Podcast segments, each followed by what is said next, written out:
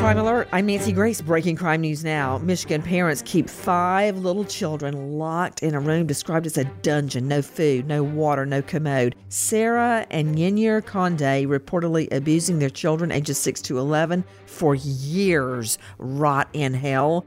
Washington convicted rapist Francisco Carranza Ramirez returns to his wheelchair bound victim's home to assault and threaten her again just two days after he gets out of jail. Kentucky, a hero pizza delivery man saves two little girls allegedly sexually abused by their dad. Mark Boede, delivering pizza to a motel room, calls the cops after seeing a naked child on a bed. This crime alert brought to you by SimpliSafe. Security systems do deter burglars. Simply SimpliSafe's smart system protects every point of access to your home. No long-term contract, free shipping, 60-day money-back guarantee at simplisafe.com slash Nancy. Simplisafe.com slash Nancy. With this crime alert, I'm Nancy Grace.